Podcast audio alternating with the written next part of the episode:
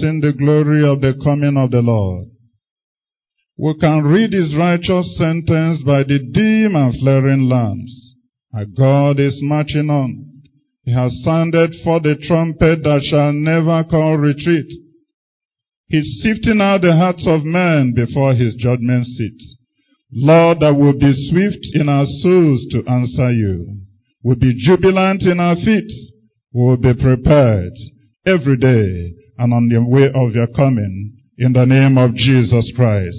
May the glory of your bosom that transfigures us, us, prepare us, Lord, as we heed your call and live to your glory. May the power of your word that ministers grace to the heart of the hearer minister even here, speaking your word that makes us live in the spirit and ready for your coming. In Jesus' name we pray. And everybody say amen. amen. Praise the Lord. I want to thank God for his mercies, for his grace, for his sustenance through the first half of the year. And now we have entered the second half of the year. Second July. And glory be to God. He who has made you victorious over the first half of the year. He will prevail through you and in my life and your life into the second half of the year and through it in the name of Jesus Christ. You will survive through this second half of the year and you will also live to praise his name, ever ready on a daily basis for encounter with him and in living with him in the name of Jesus Christ. You will agree with me that the message already is preached in the course of the words of prophecy. First prophecy said, the days are evil. The days are troublesome.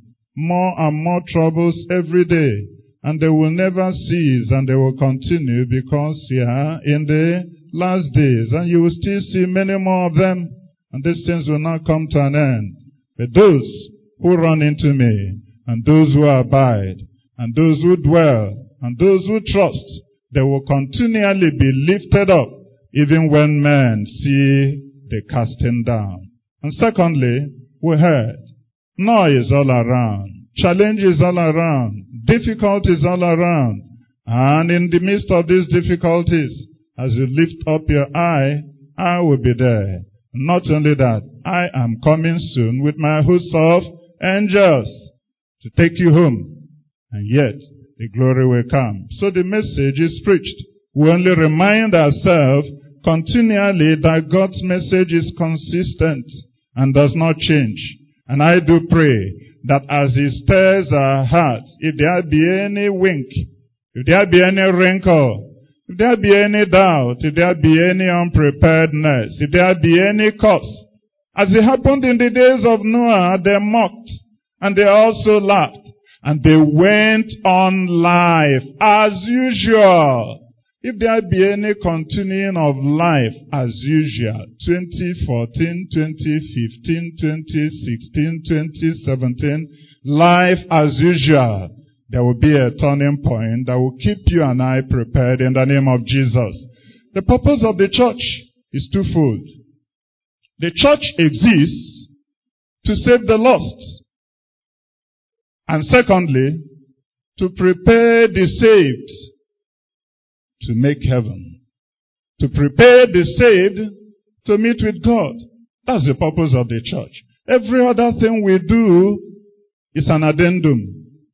Build places where we worship, make it comfortable. They are all part of it. But to save the lost and to prepare the saved to make heaven and to meet with God. That's Matthew 28, 18 to 20. Lo, I am with you always, even unto the end of the age. All power in heaven and on earth is given unto me. Go ye therefore into the world and do what? Make disciples. Save the lost. Make disciples. Go. Make disciples. Baptizing them in the name of God the Father, the Son, and the Holy Spirit. And when you have done that, Prepare them to make heaven, teaching them to observe all things I have commanded you. That's what the church exists to do.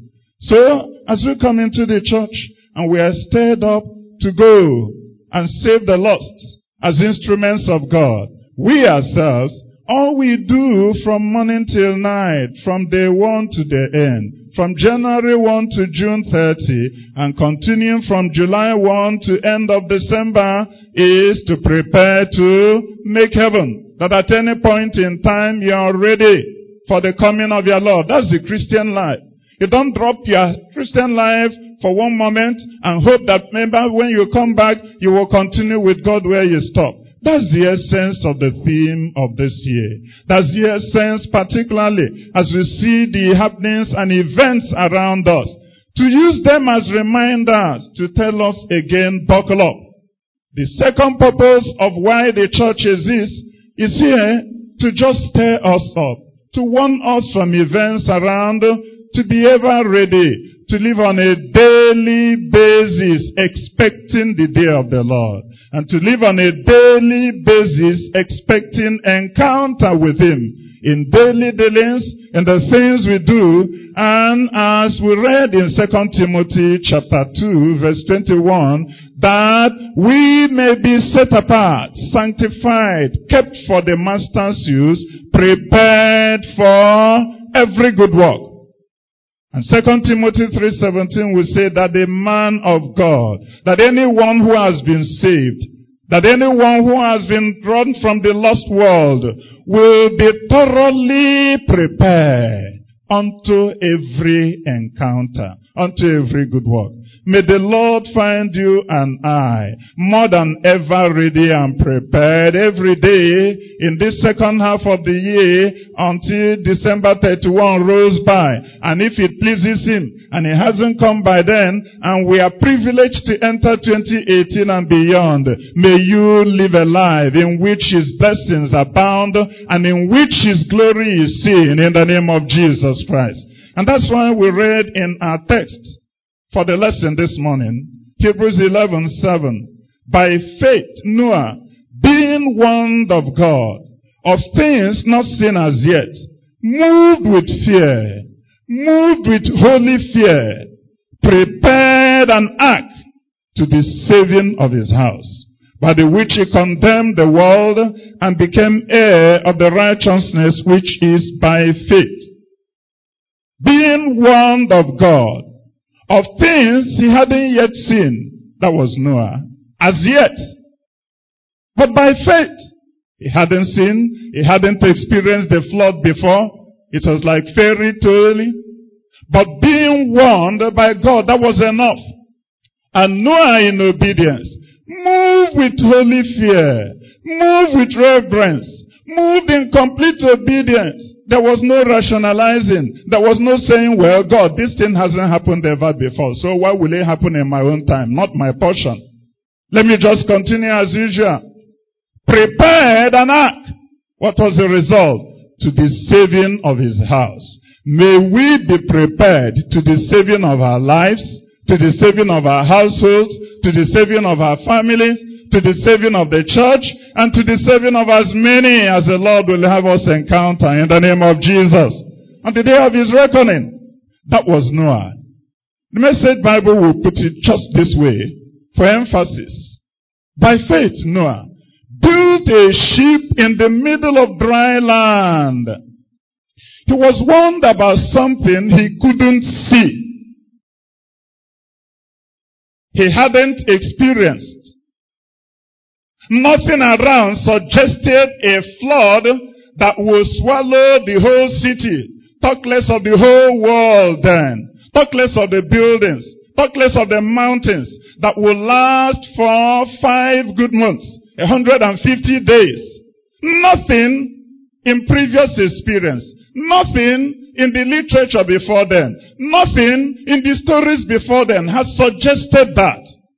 But simply because God said the end has come. All flesh has corrupted itself upon the world. Noah, I am going to wipe out this world with flood.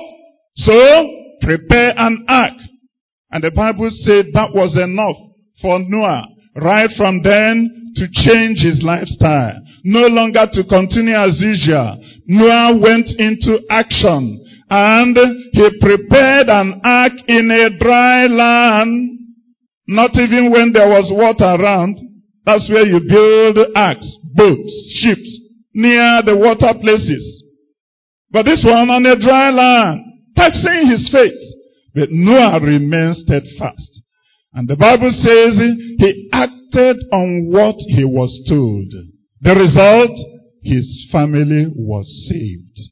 May we also remain prepared, preparing the ark of our lives and to the saving of our souls and our generation in the name of Jesus Christ. Noah prepared to meet God's warning concerning the end of their times then. When you read history, biblical history, they will talk of antediluvian age, the diluvian age, post-diluvian age. Diluvian means flood. So Noah has been used as a reference point in his days, as it were. And like we said, there hadn't been anything like the flood before. If you remember the account of Genesis was said in the beginning, God. The earth was full of chaos. There was darkness everywhere. And the Spirit of the Lord brooded over the earth. And it was only at the speaking of God, at the mountain of God, let there be light, let there be darkness, let there be night, let there be day, let there be body of waters collected and called the sea, let there be the dry land. It was only then that these began to appear. And they remained in their places. And human beings came in too, through Adam and the rest of the creation. And there hadn't been any experience of torrential flood.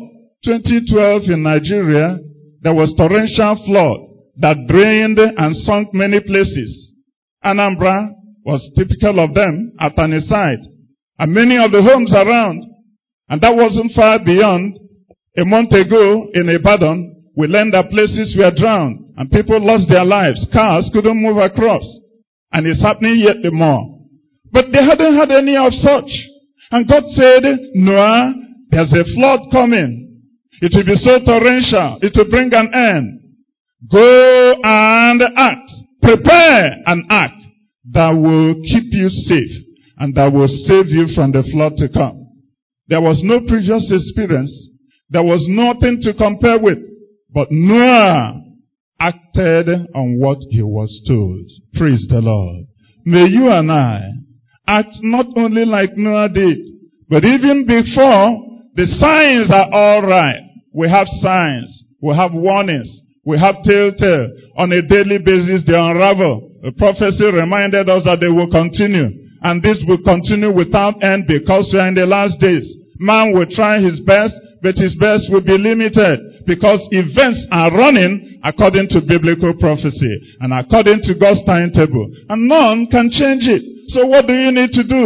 If you're already in the act of the saved of the Lord, prepare yourself to meet with God.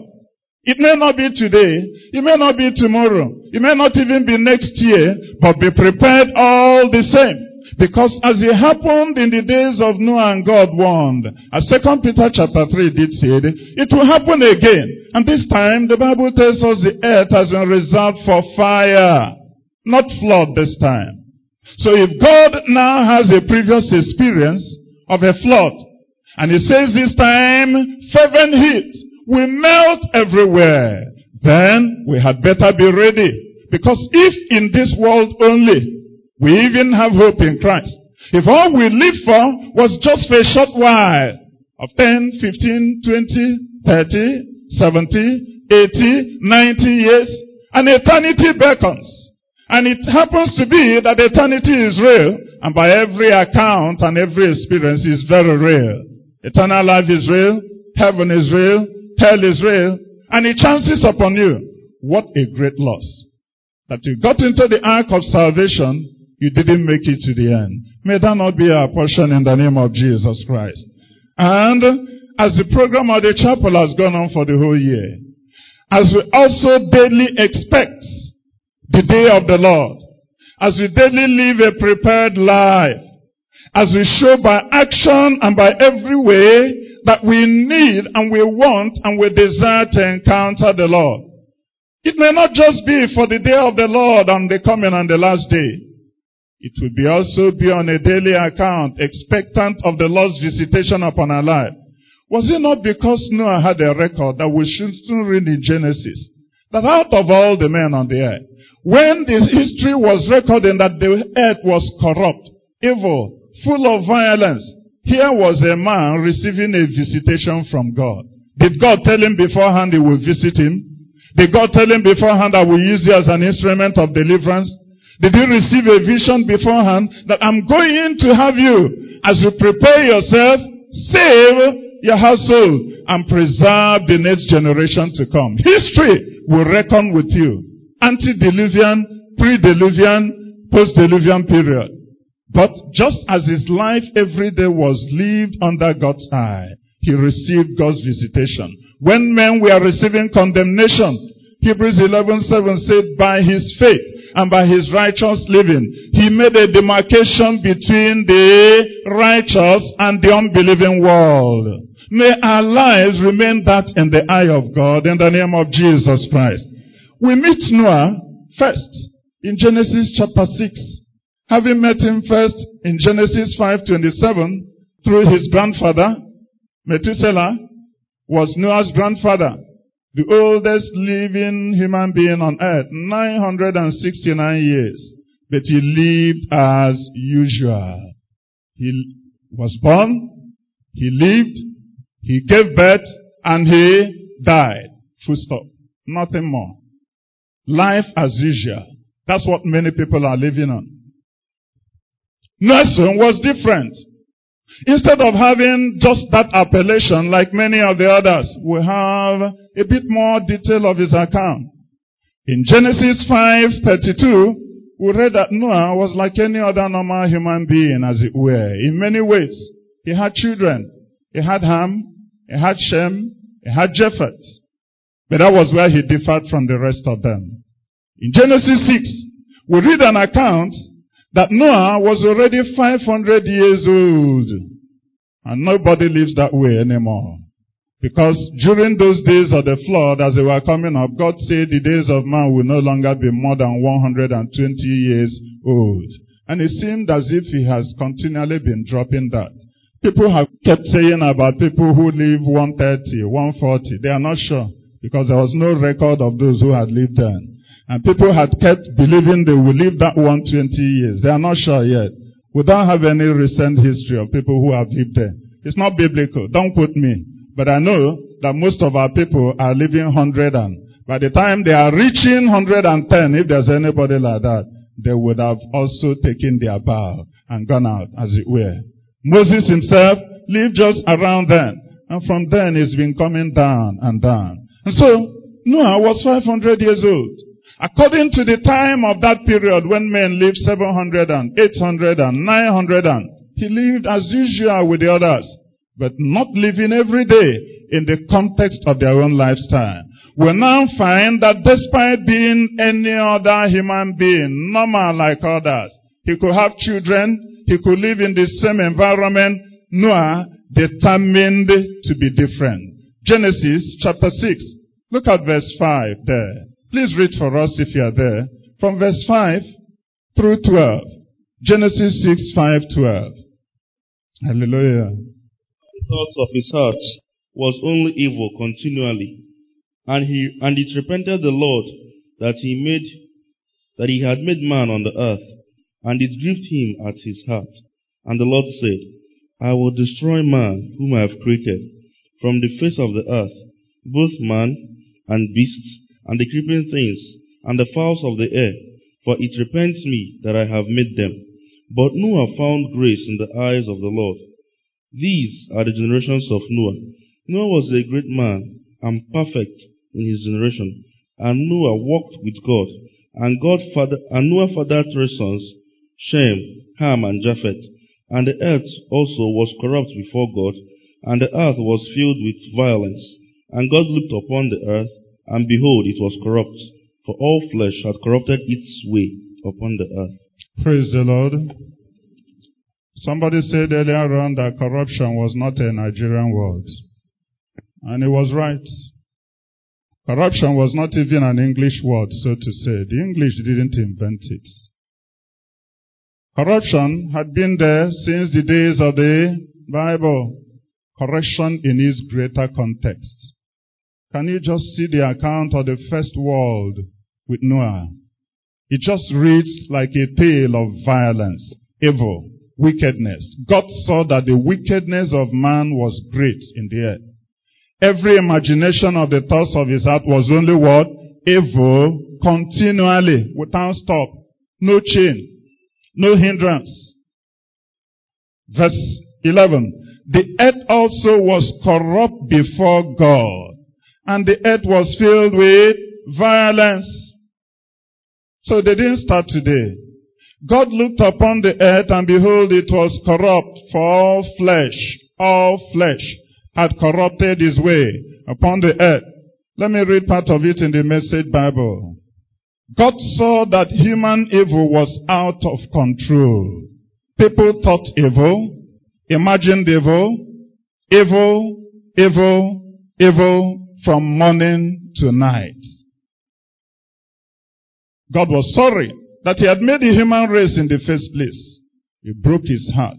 God said, I will get rid of my ruined creation. Make a clean sweep. People, animals, snakes, bugs, birds, the works. I'm sorry I made them. But Noah was different. God liked what he saw in Noah. Praise the Lord. So it wasn't just that he prepared for the end. Every day his life was already prepared for God's encounter, for God's favor, to set him aside when there was casting down everywhere, that was how he merited that. It wasn't just preparing for a day that he hadn't known and hadn't seen before. What God saw in Noah, he liked. Verse 9. This is the story of Noah. One was a good man, a man of integrity in his community. Noah walked with God. And then verse 11.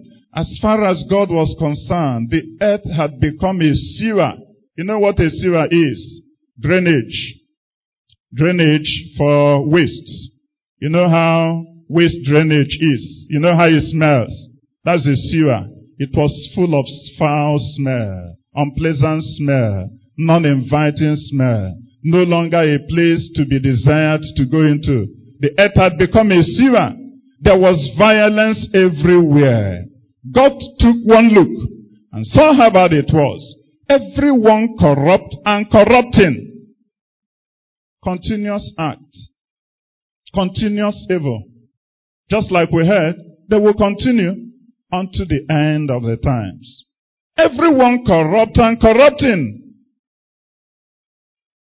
The violence is everywhere, God said. And making a clean sweep. Life itself corrupt to the core. And God told Noah, it's all over It's the end of the human race. So we can see that Noah, like we are doing, lived in a desperately corrupt age, desperately corrupt dispensation. Evil, wickedness, violence, many words suggesting the same thing. In a depraved world. It was in this same Genesis chapter 6 that we heard that angels, sons of God, began mating meeting with the daughters of women, perversion, sexual perversion, all around there.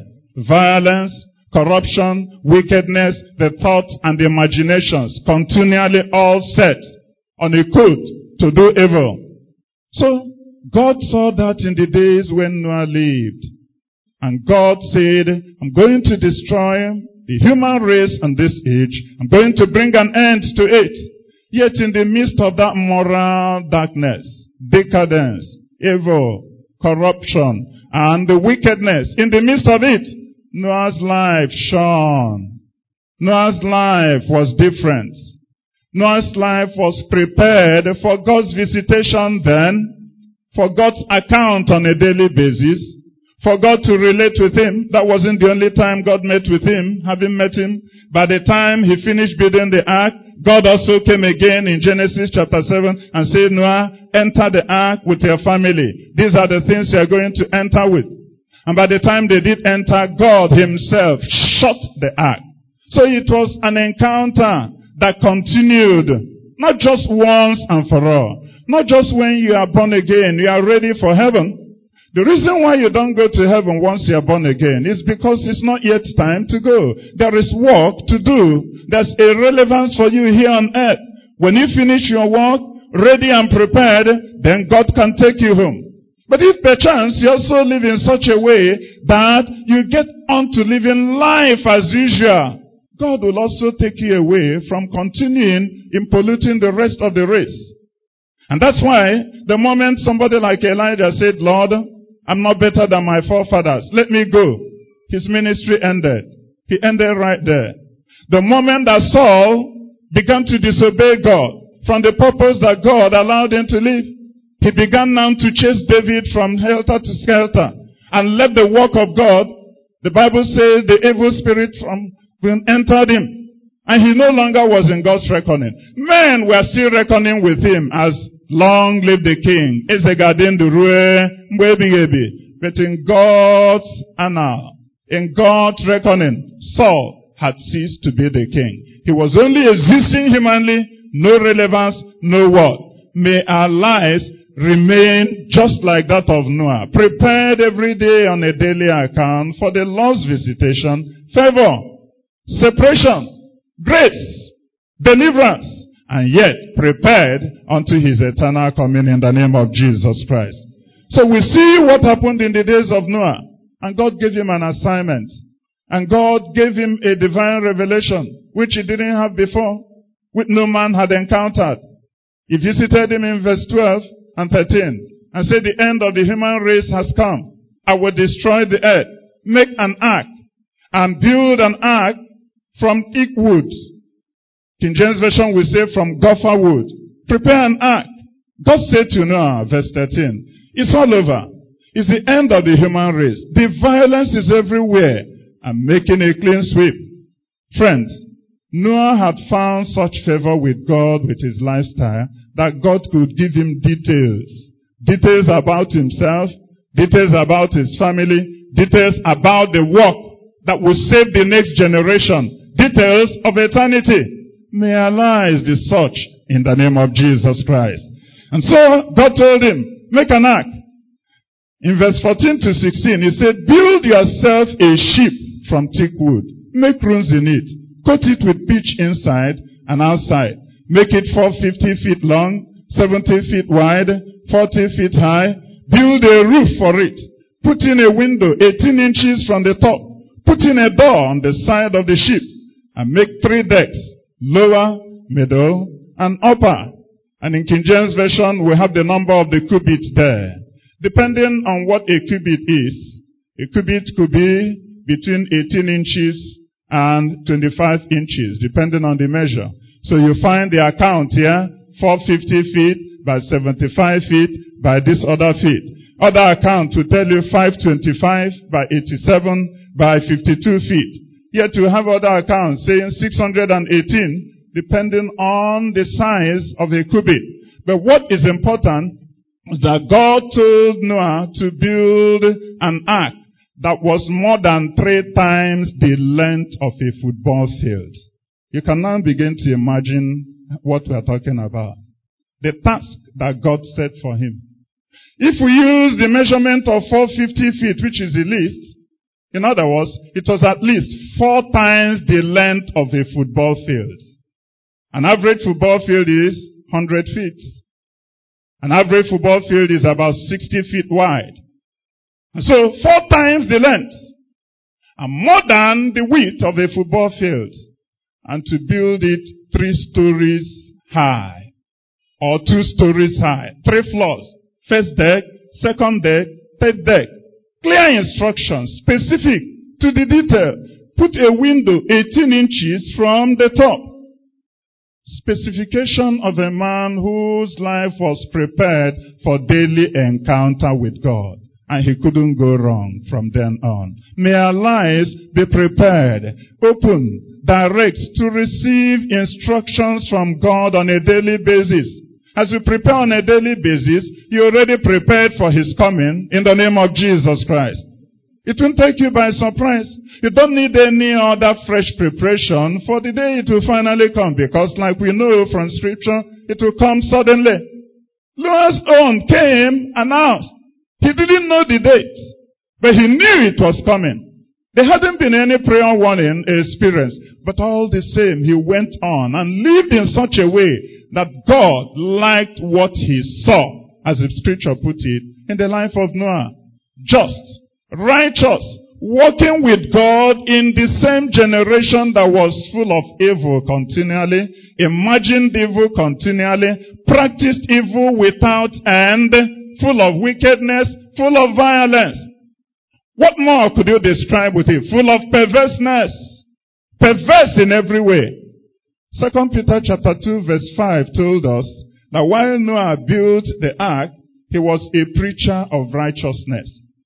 So he spent the period not just preparing an ark, preparing for his family to be saved, but still preparing the hearts and souls of others, preaching.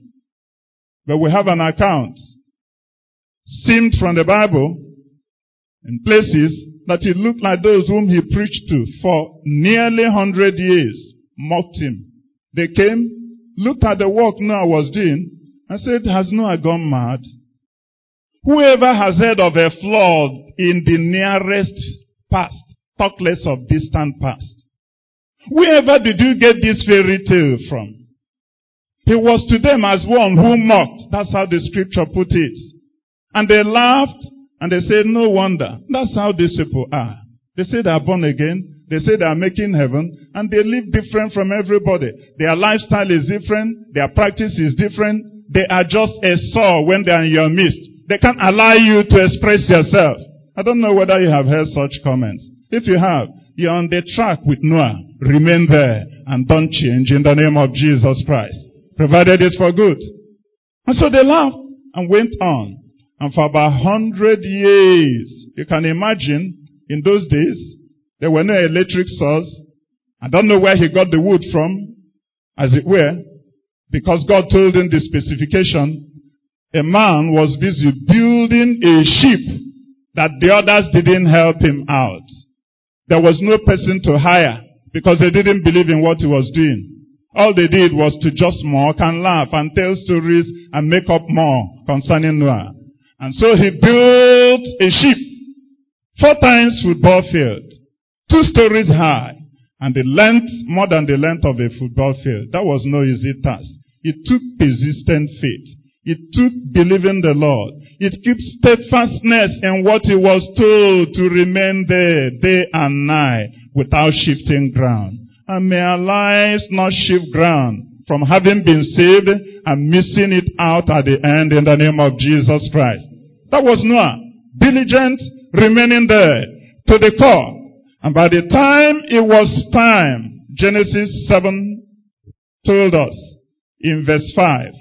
And Genesis 6.22, we are saying the same thing. Thus did Noah. According to all that God commanded him, so did he. Genesis 7.5. And Noah did according to all that the Lord commanded him. Is that not all God is asking us to do? Simply live a life worthy for my encounter, worthy for my dwelling. Keep away from evil. That was the last high priestly prayer of Jesus. Lord, thank you for those you have given me. I'm not praying that you should take them away from the world so that they'll be in a monastery, so that they will be in a convent. I'm not telling that you should keep them separated away in a different environment. Yet in the world, corrupt, wicked, violent, degenerate, perverse as it is, Lord, keep them from evil, that they may also be with us where you and I are. The same purpose at the beginning, the same at the end. Noah did according to all that God told him. And in Genesis 7 6, Noah was 600 years old when the flood of waters was upon the earth. So for nearly 100 years, from 500 years of age where we met him, for all the rest of his life thereafter, he was preparing his life. He was preparing an ark. He was busy. He remained with God despite the mockery. He preached to them, perchance. They may be converted. Alas, we learned there were only eight of them saved. Him, his wife, his three sons, and his daughters. His own was even better. The three sons and their wives. Lot's own was worse. I'm sure you remember. In Lot's own, the husbands of the daughters could not even be saved. They didn't go with them. And even the wife along the way had coma. She had care leg. She got missing in action. Got saved at the point of believing God. On the way out from destruction, she never made it to the end. That life was never prepared all along. So we have ample examples. And as we talk about the days of Noah, what about our own days? We just look at a few of the things again that God has kept bringing to our notice about the days in which we live, the last days, just to remind us, just to prepare our heart, just to tell us, wake up. Don't remain living as usual, business as usual, life as usual. Every day, be prepared. Examine yourself and put yourself into a picture, just like Genesis said, that God will like what He sees in you every day. That's the way of summarizing our life. Most people here, especially women, you have a mirror. True or false? Virtually every woman here, many men do have. I know some of them don't really bother. But even then, before you leave your room to step out, what do you do? You look in a mirror. Some have a mirror larger than their heights. Some have ones as small as just to catch their face. But whichever it is, you like what you see before you do what? You step out. And you feel confident to go into the world. Put it another way. All that God is telling us with the things around is that every day before you step out from sleep and get into the day, allow God to like what he sees in you and continuing for the rest of the day. That's the short and summary way of living the Christian life and preparing. If you are happy with what you see about yourself, just transfer it and say, somebody else is watching me. Somebody else is interested in what I do today. Somebody else is interested in my encounters today. Somebody else is interested also in the speeches I will make today. In the silence I will keep today. In my mannerisms. Does he like? Will he like what he sees? That will be all. And that will be all the preparation. And that will be enough to keep us every day on our toes, ready for God's visitation, ready for God to deliver us when others are in forms of casting down, and ready even for his eventual coming. Praise the Lord. Days Noah, Noah's days we have seen, characterized by violence, characterized by apostasy, instead of men believing God for the whole number of years you have preached, none believed except members of his immediate household. Thank God that they even believed.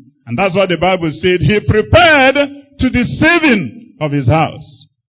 At least there were members of his house who went on with him to preserve the generation that has gotten you and I to where we are today. So Noah lived such. There was wickedness, there was corruption, there was violence, there was apostasy, there was rejection of God. And if you think they were only in days of Noah, we have seen even much more today. We'll take a look at some of the events of the last days. Again, as a reminder, we'll complete some of them this coming Wednesday or upper Wednesday. For those of you who are not able to usually make it on Wednesdays, you will miss them. But all the same, if God also makes you no longer live as usual, then there will be a change. You will be with us there in the name of Jesus Christ. Let us also see what else happened in the days of Noah. Matthew 24, 37 to 39. Matthew 24, 37 to 39. And then look at our days and see some of the events that are reflective of them and more also. And there the need. As Noah got God's warning, how much more need we to live even more prepared life. If you are there, please read for us. Matthew 24, 37 to 39. Hallelujah. The coming of the Son of Man will be like what happened in time of Noah. In the days before the flood, people ate and drank. Men and women married, up to the very day Noah went into the boat. Yet they did not realize what was happening until the flood came and swept them all away. That is how it will be when the Son of Man comes. The arrival of the Son of Man will take place in times like Noah's. Before the great flood, everyone was carrying on as usual. Every activity was going as usual. Men spent their energy and gave all their time to daily dealings, having a good time right up to the day Noah boarded the ark. They knew nothing until the flood hit and swept everything away. So, giving away in marriage and marrying, building, buying and selling, are those not the normal human day activities? Here I even summarize what the human activities are. Buying and selling, commerce, increase in business activities, men overly concerned with the dollar to the naira, concerned about the cost of gari, concerned about the cost of a cup of rice. Activities of buying and selling to sustain life. Activities of buying and selling to clothe themselves. Building things that are just the basic necessities of life. And then giving a marriage, starting a new home. I can imagine some who say, look, and each time we pray and say that, they'll say, let the Lord not come oh, until I marry. And others will say, let the Lord not come until my daughter marries. Let the Lord not come until my son marries, and at least I will be able to enjoy a little bit of the labor of my hands. Let the Lord come. But if it is time, let your son and your daughter marry in the name of Jesus. You will not miss anything. If you haven't gotten them here on earth, you will get far more than that where? In heaven. But these are the things that make you just draw back. And before you know it, as usual, you just leave out and say, no, it can't be. It can't be. And just like we read in 2 Peter chapter 3, these things have been said over and over again. After all, go to the billboards around Enugu. How many billboards you see, I'm coming soon? How many billboards you say, behold, he's coming? How many times do you listen to the radio or tele-evangelist who says, look, Prepare your life. The end is near. No, that's not common. That's not popular. We prefer the business as usual and the uncommon miracles, uncommon blessings, uncommon lifestyle. How the Lord will suddenly make you a billionaire and a trillionaire. How you will just do altar versus altar and according to the measure with which you give, the Lord will multiply. How you can live anyhow and then the success of making it rich, making it big, living the life you're supposed to live. That's the billboard that you see around. One night with the king and it will happen. And I told us, I'm sure some of us saw it. When I see you, I will prophesy. So, we had the days of Noah, events of apostasy, tendency to reject God, tendency to reject preaching. They are still with us today and even on a more colossal basis. Many of you who are involved with government dealings, things that are official, federal government particularly, I think some states and institutions are copying it too. Most times now, especially in former government regions, they won't pray. They will say, shall we recite the second stanza of the national anthem? I don't know if some of you have had that experience. They're beginning gradually to phase it out. Even at the University of Nigeria, when they had the former chairman of the governing council, who was either an atheist or a great messenger, who was a son, who has taken many phenomenal cases, in his early days, when the council will sit, he will say no prayer. Shall we recite the second stanza of the national anthem? And some of them said, no, how can we not pray here?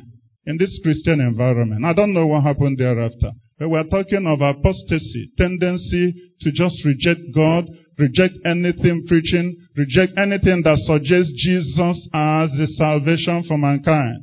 It's no longer history to hear now that prayer, our Lord's Prayer, which was the institution on which America stood, is no longer in public schools. I'm sure you already know that.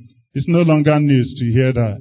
And then in many of their inauguration, national affairs, except for the one of inauguration of Donald Trump of recent, when you had uh, Franklin Graham pray. All the others, when they are praying, you wonder whether they are reading a recitation and whether they are reading an incantation. And by the time they finish, you won't know they have finished. And they will just suddenly say one esoteric thing and say, Amen. I say not to offend the sensibilities of any man. We don't want to offend any man's sensibilities. And if that is not enough, many of the inscriptions that you see around, even in our schools, when this administration came on, I'm sure many of you heard about the curriculum for education that was changing God and changing Jesus Christ. And even saying that Jesus was not the Son of God. And saying religious studies should not be taught in schools. Now, they are seemingly ameliorating that because of the protest that came from people. But that is part of the sign of the age. Apostasy, rejecting things God, rejecting things that have to do with spirituality, especially Jesus. They'll tell you, look, it's alright to pray in the name of God, but don't put Jesus there. Why? If you put Jesus, it is an admittance that anyone who does not believe in him shall not be saved. It will exclude so many who now say that Jesus did not actually die, that he only disappeared and he will appear again. So they believe with you that Jesus is coming again. But how do they explain his coming again without dying and resurrecting? They say he was stolen away and he disappeared. How can God kill a righteous person like Jesus? It was the face of Jesus, but it was Judas who was killed on the resurrection day, on the day of um, Good Friday. So it wasn't Jesus. God cannot kill a righteous man. And so they explain it away. So we are living in an age that is called postmodernism, post-Christian era, relativity, relativism. They say there's no absolute right anymore and there is no absolute wrong. Don't use the Bible as a standard for what we are doing and for what we are saying. Don't quote the Bible again.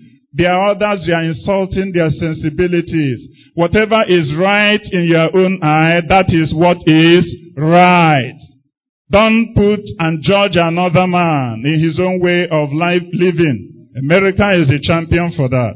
We shall have in the course of this half of the year a discussion on postmodernism. And I pray that the Lord also keeps us on the banner in the name of Jesus Christ. And so, what happened in the days of Noah are here with us. They are not news. They are on an increasing basis, on an increasing level. They are.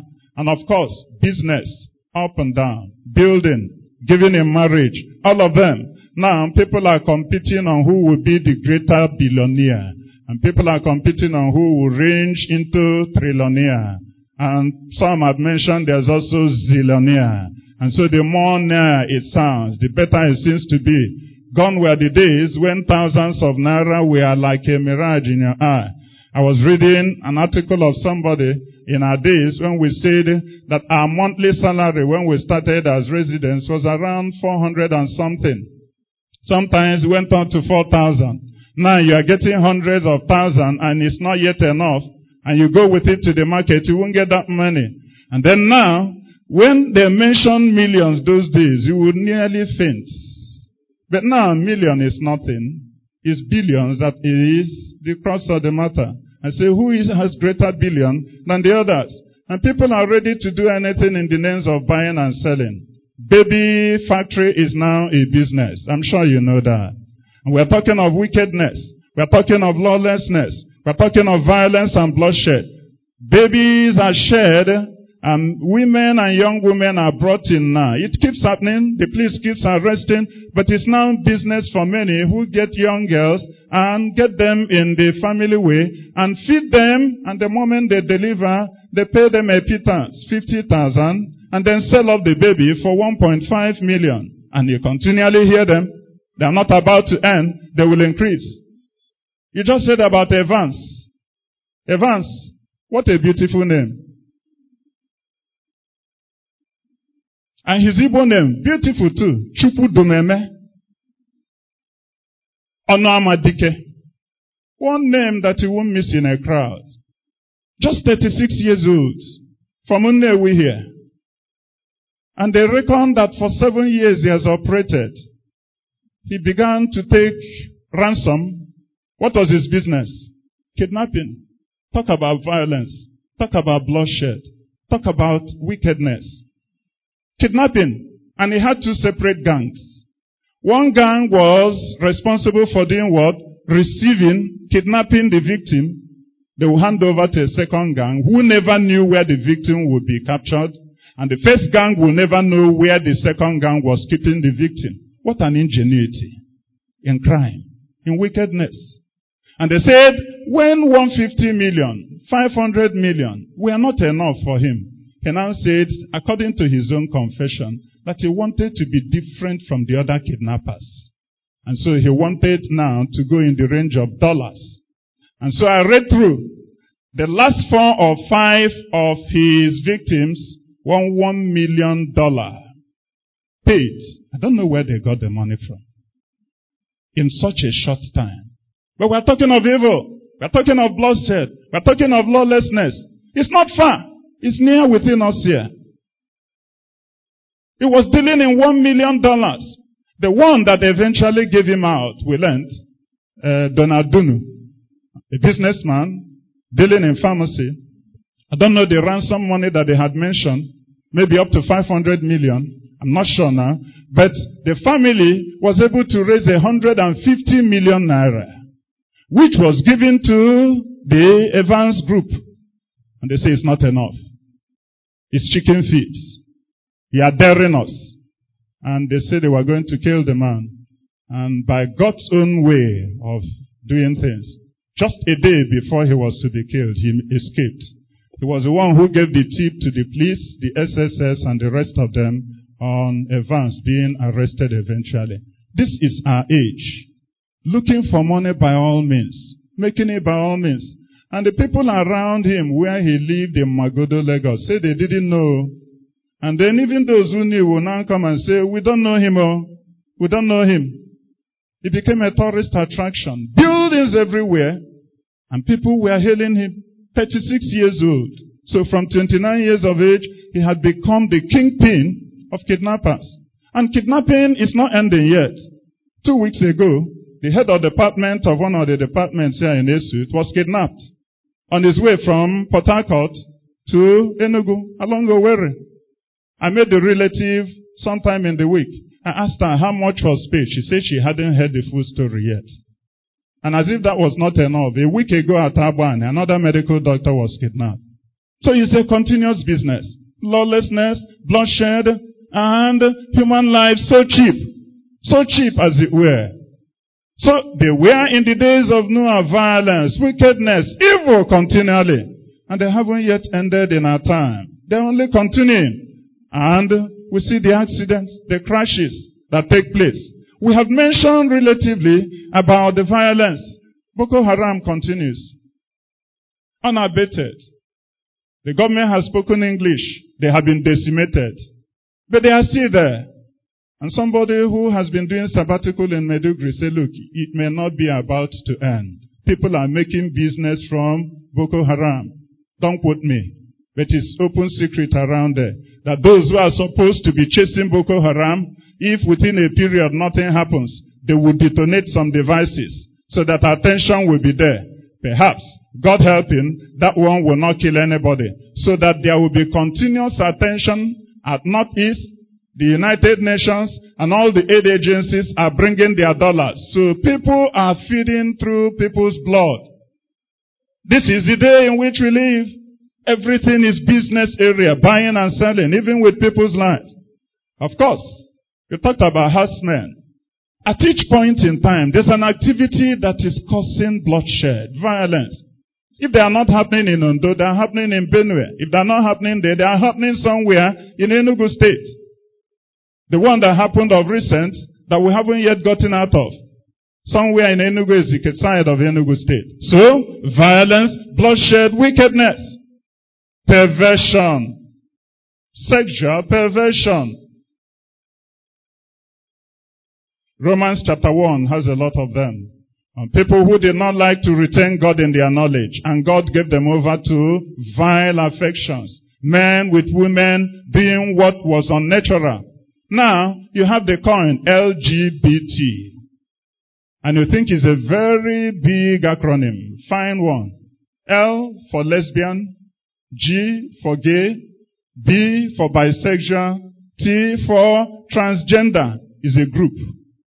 It's a powerful group that is now influencing governments of the world. Part of the aid that Nigeria is no more getting, especially in the health area, was because some of those non-governmental agencies from outside the country insisted that Nigeria must recognize same-sex marriage. And when the bill was passed rejecting same-sex marriage, many of those foreign donors did what? Withdrew their aids. That's part of it. And that is not news now. I'm sure over the week, if you were reading the TV footage, you saw Germany MPs did what? Endorsed same-sex marriage. So while America went ahead, the first thing Obama did when he came in was to repeal the uh, rule on do not tell. The armed forces who usually go to fight and protect America, usually they were banned from disclosing their sexual identity. Some of them were usually homosexuals. And the defense they had was that because they stayed a long time without women, they would have abnormal sexual relations. And so they had a rule, do not tell anybody your sexual orientation. Obama came on and said, look, that is anachronistic. It's old fashioned. Be free to tell anybody you are gay. Be free to tell anybody you are homosexual. Yeah, I have the same right as any other human being. And so they have repealed that. And the same policy they followed up. They brought pressure on Nigeria all through until that bill was passed. And since that bill, Nigeria hasn't been in the nation good books of many of the nations, America inclusive, especially during that regime. Germany, which used before to say that they recognized um, adultery. That adultery was part of business dealings. Now there was no problem. In the same Germany, they said incestuous relationship is not a crime. If a man sleeps with his daughter, it's not a crime. If a girl sleeps with the in-law, it's not a crime. That is their level of civilization now. They have knowledge, but they have chosen to remove God out of their knowledge. Japan already, like we know, has said that in our technological advancement, there is nothing like adultery. It's part of normal business. You can sleep with somebody as part of business negotiation and you will still get it going. South Africa long ago has already recognized gay marriage, sexual perversion, and they are on everywhere. Some while ago, you saw a group of people on TV in America, naked, bearing their buttocks. They were making a demand. We're talking of the days of Noah and the days of now. The lawlessness, the sexual perversion, the unlawful relationships with all, again and again. Pornography is no longer news to many people. To the extent that even in church, many people will be in the guise of reading the Bible. They will suddenly switch over to a porno site. And some will even be sexting. And they have coined new words. Texting, sexting. Everything that has to do with perversion, they go right in there. And they are in the rooms, in our visiting rooms. One of the days, earlier in the week, as it were, I was flipping through to my email and eventually got to a side that my wife wondered, ah, what are you doing there? Somebody was trying to undress. It was Nollywood. And they have told him real knowledge. So in Nigeria now, the people that are being used for gay, for lesbianism, to now make it acceptable. Don't go on man-woman relationship. Don't insist on it. And because they know it's not officially recognized, they have begun to play on the minds of the youth. And those who will eventually with time say, look, there's nothing wrong with it. So in Nollywood now, is that not what they call the Nigerian movies? They have what is called the real knowledge. And sexual acts are performed if not explicitly, all the moves are there. So many of these popular uh, actors and actresses you now see, if they want real big money now, they will agree to act in sexually explicit ways, as it were. And the moment they do that and they are people's idols, and they influence the mind of others, then they begin to sip in. So the perversions are here with us as well, and they are not about to go away. The things that we read other places are around us. Now, it's no longer news to hear that somebody is not faithful with his wife or with a husband. There are people who now talk about uh, friendship with benefits. Have you heard that?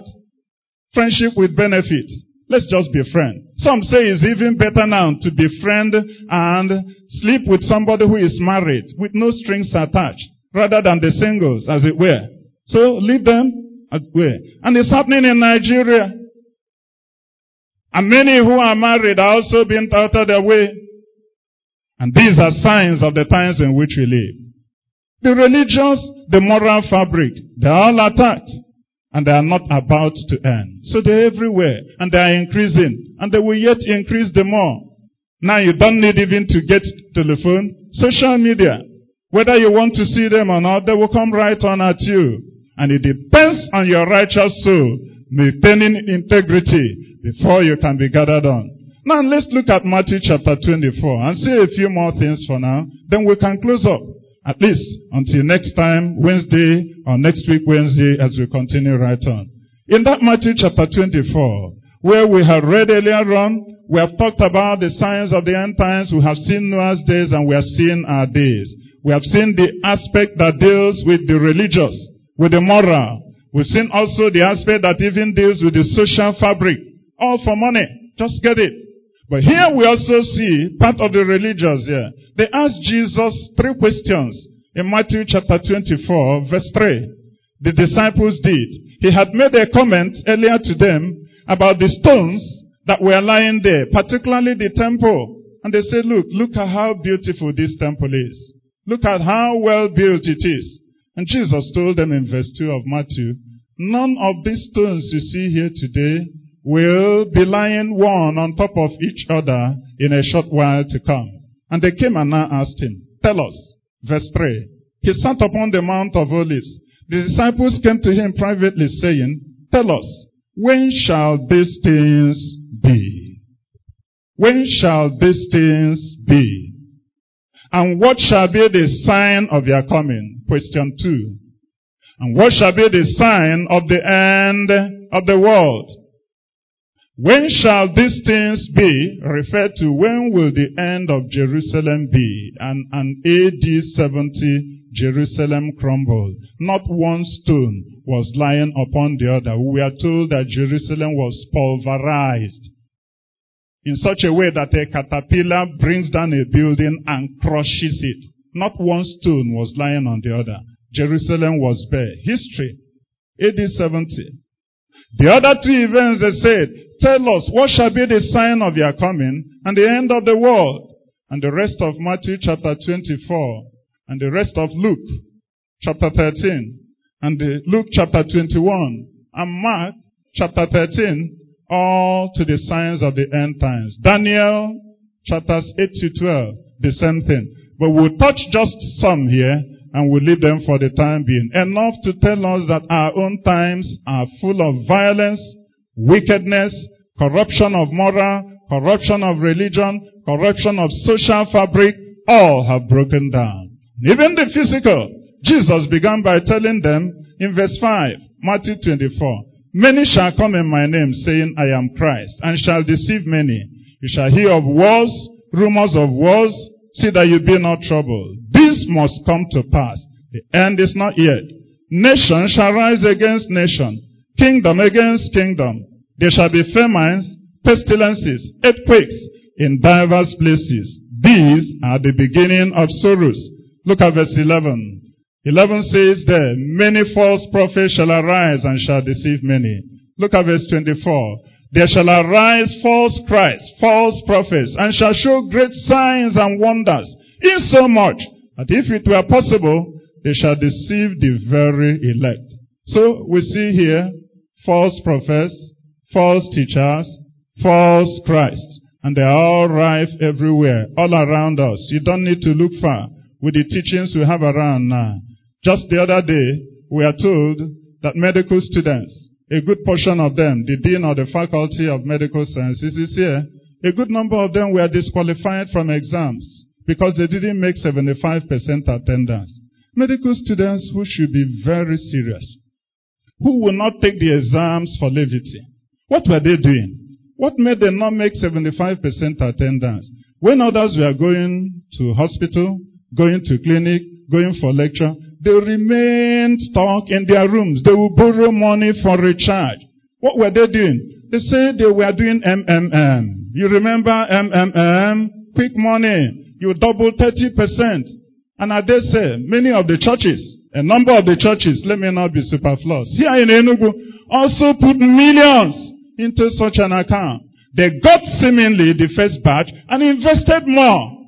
And today, MMM has become history. Sadly, as it were. Medical students will remain on with their computer, on with their laptop. And I said, why do you have to remain in a hostel? They say you have to be checking minute by minute, minute by minute, because the person you may be matched with may be any moment. And so they kept them on a state of expectancy and so for hours, they will be glued to their laptop, paying the providers, Etisalat, MTN, giving them money, and also seeing whether they will be matched MMM. Or to make money. And here they have crushed them and left on. Their career is looking to be in jeopardy. All because there was a teaching. And this teaching was also put in the churches. It's not bad to just follow get rich quick mechanisms. And the church bought into it. Some were preaching. Some of the preachings we have around in the church, are they not MMM, brother? Are they not? And some have gone to the extent of saying, look, donate your virginity to the pastor. And then it will be your tithe to be your greatest sacrifice. God will open the doors. And so you find many who are experts in defiling young women in the church, false teachers. And you have heard several times about altar versus altar. Everything ends up with your ancestors. The more you bring to the altar, some throw the money. This God must have suffered a lot. It is the Buddhists who throw prayer points. Some of us have been to India and know the way they pray. They throw prayer points at the Buddha statue in the hope that as they throw them, he will accept. But they are throwing money, supposedly at our God. Thank God it's not my God that they are throwing at. And so the more you throw the money, the more God will open doors, as if God has become a magician. And here, the more they do, the more the problems remain. It mapples there.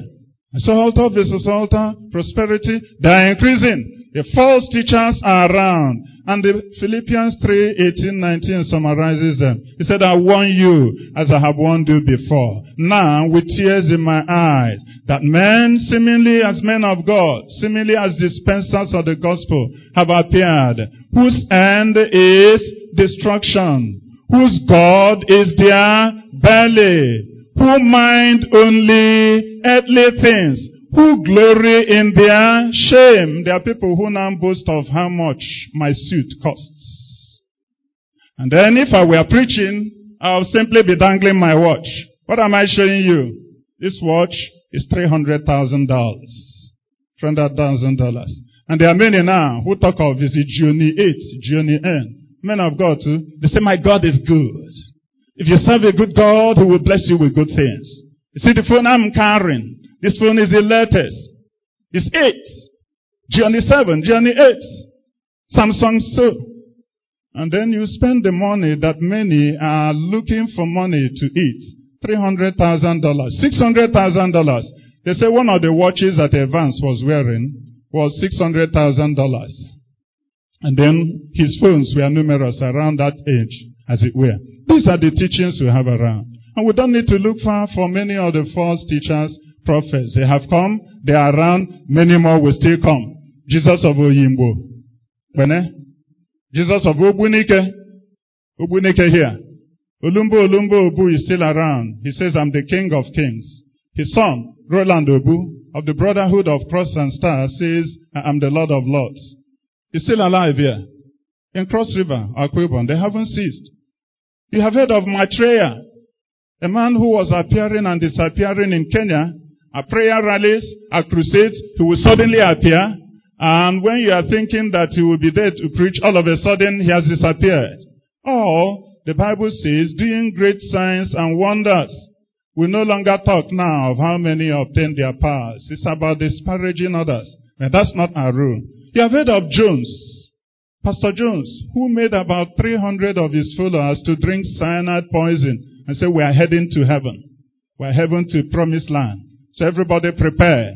And he prepared them and fed them with poison. And by the time the United States agency law enforcement were coming, everybody was lying dead there. I'm sure it's no longer news that he also heard about the year 2000 and beyond. He's still alive. Reverend Moon. Reverend Moon, Unification Church. That's the one that said, bring all your money. Bring all your assets. Computers will crash. Save them into the bank that will never crash. Bring them all. And then by the passing of December 31st to year 2000, most of his church members, their stock, they sold, brought in there. Now it is Reverend Moon's account. And many are suing him that he has impoverished them. And his money and his, his account. And there's nothing they can do about it.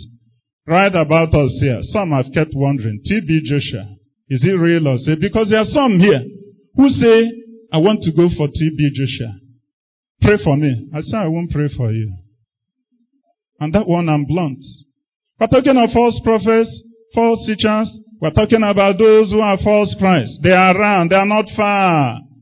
You need to only listen to what they say and what they preach and their lifestyle and you will get them on. And they are there.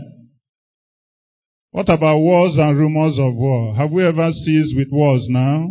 It's happening with Boko Haram. It's happening with herdsmen. Where it ends, it starts all over again in the Congo, and they are there. We'll end at verse 7 of Matthew 24 for today.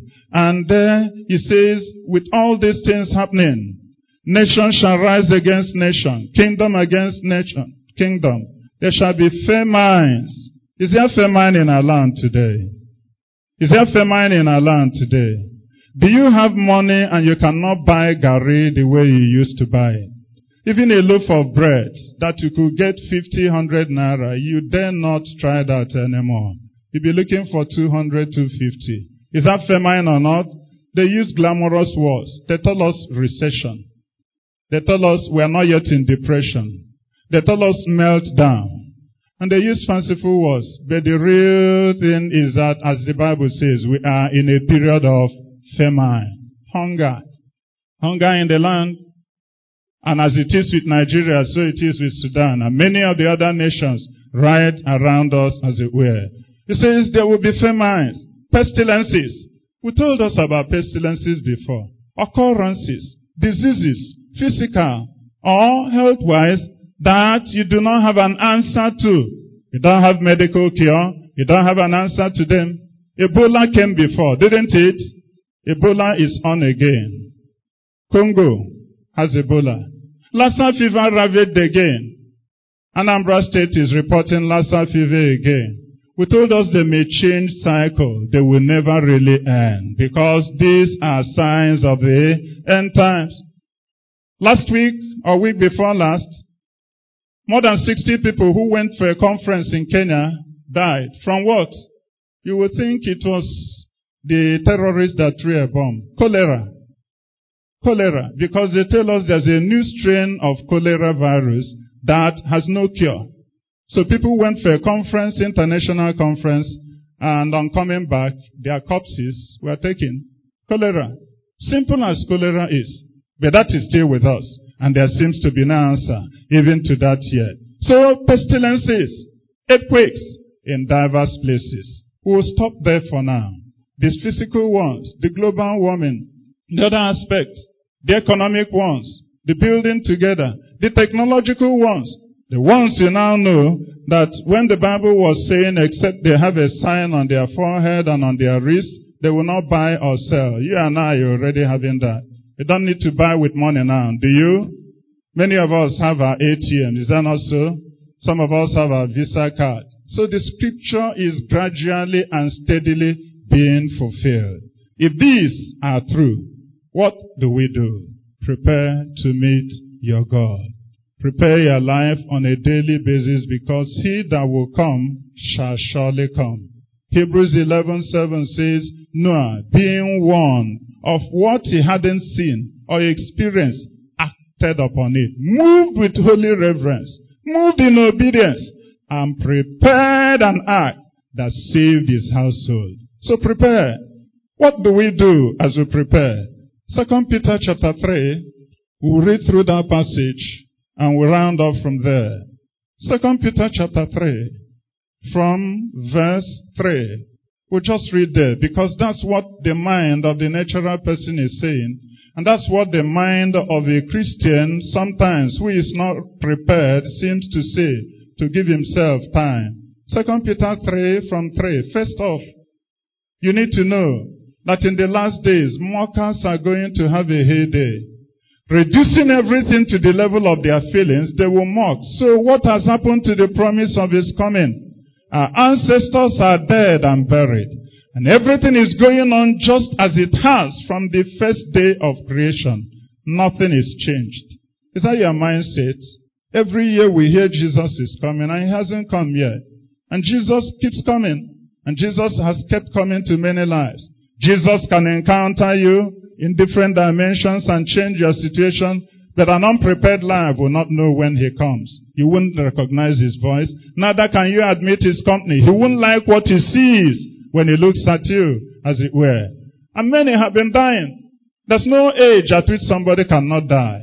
But thank God that as he helps us and warns us, last month at the beginning of the month, he said there were three coffins ready and waiting to get down. But as we prevail that he himself will have mercy.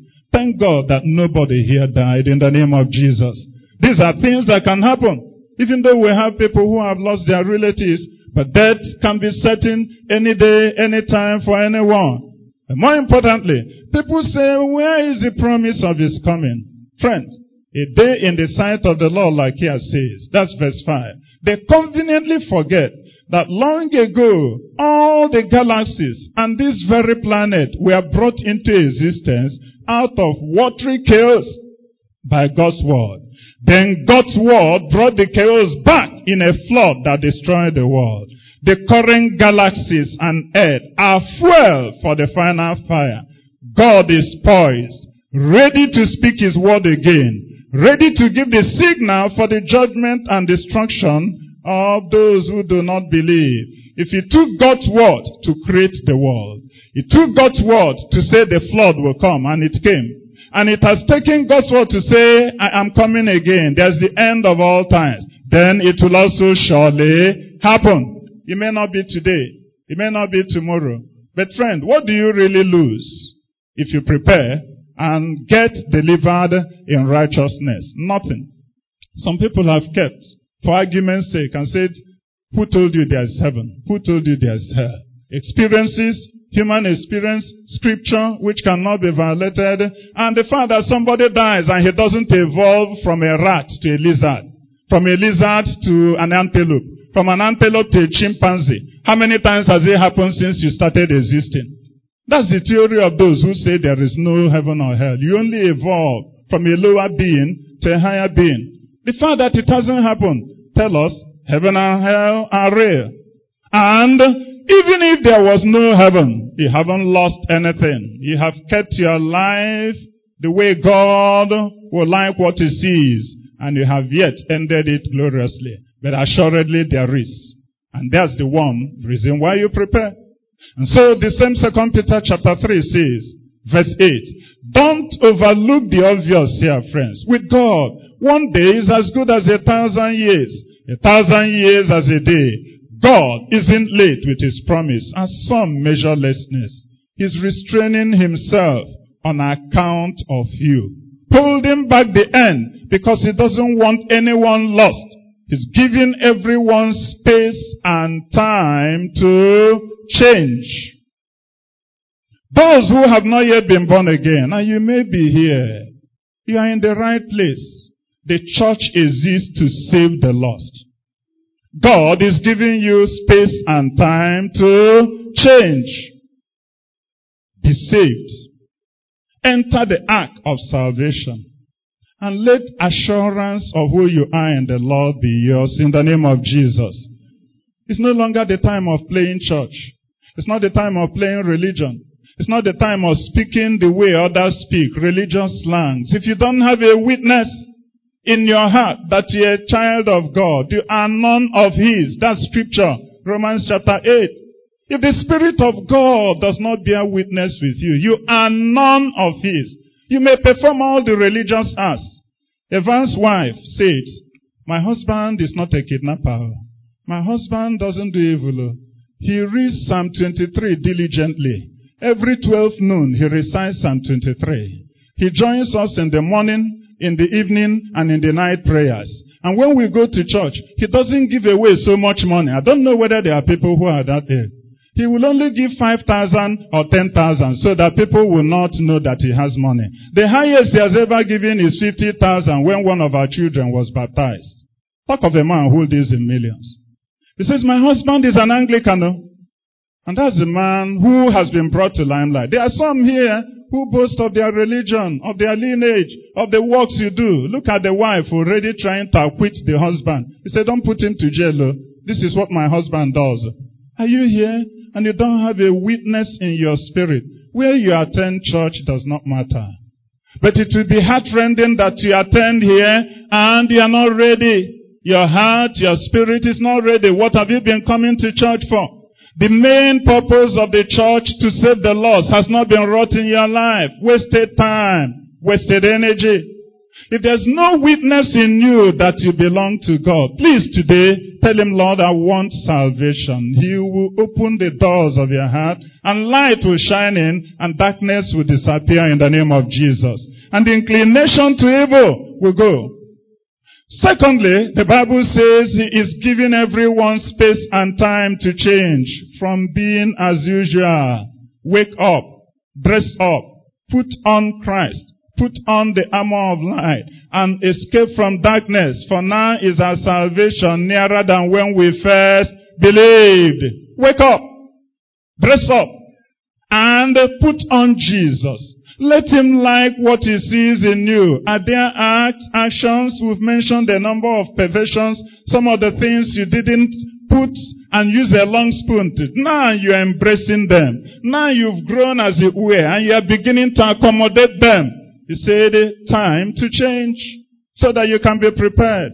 Your garment will be white again and you'll be ready to meet with him even at his coming. And then as we end there, he says verse 10, but when the day of God's judgment does come, it will be unannounced like a thief. The sky will collapse with a thunderous bang. Everything disintegrating in a huge fire. Earth and all its works exposed to the scrutiny of judgment. Since everything here today might well be gone tomorrow, do you see how essential it is to live a holy life? And the summary of today's message, daily expect the day of God, eager for its arrival. Verse 14. So my dear friends, since this is what you have to look forward to, do your very best to be found living at your best. Living so that God will like what he sees on a regular basis in you. In purity and peace. Interpret our master's patient restraint for what it is. Salvation. Salvation for those who have not yet come into him. Salvation finally for those who have come into him and are now living as usual. Are now relaxed. Are now tolerating vices that are signs of this age I'm wondering, after all this long time with God, shall God abandon me? Oh, the Bible says the angels who did not keep their estate, God also destroyed. How much more? You and I, who have received of his blood and tread the blood of our covenant under feet again. So, space for time and change.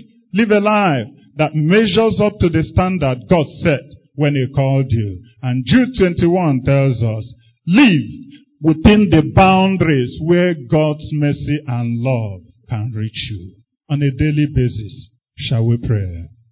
Will you be ready when the Lord shall come? Will you be ready when the Lord shall come? I say, I will be ready. Will you be ready? you be ready when shall come? I will be ready. Will you be ready? I will be ready when the Lord shall come. Can you look into your life?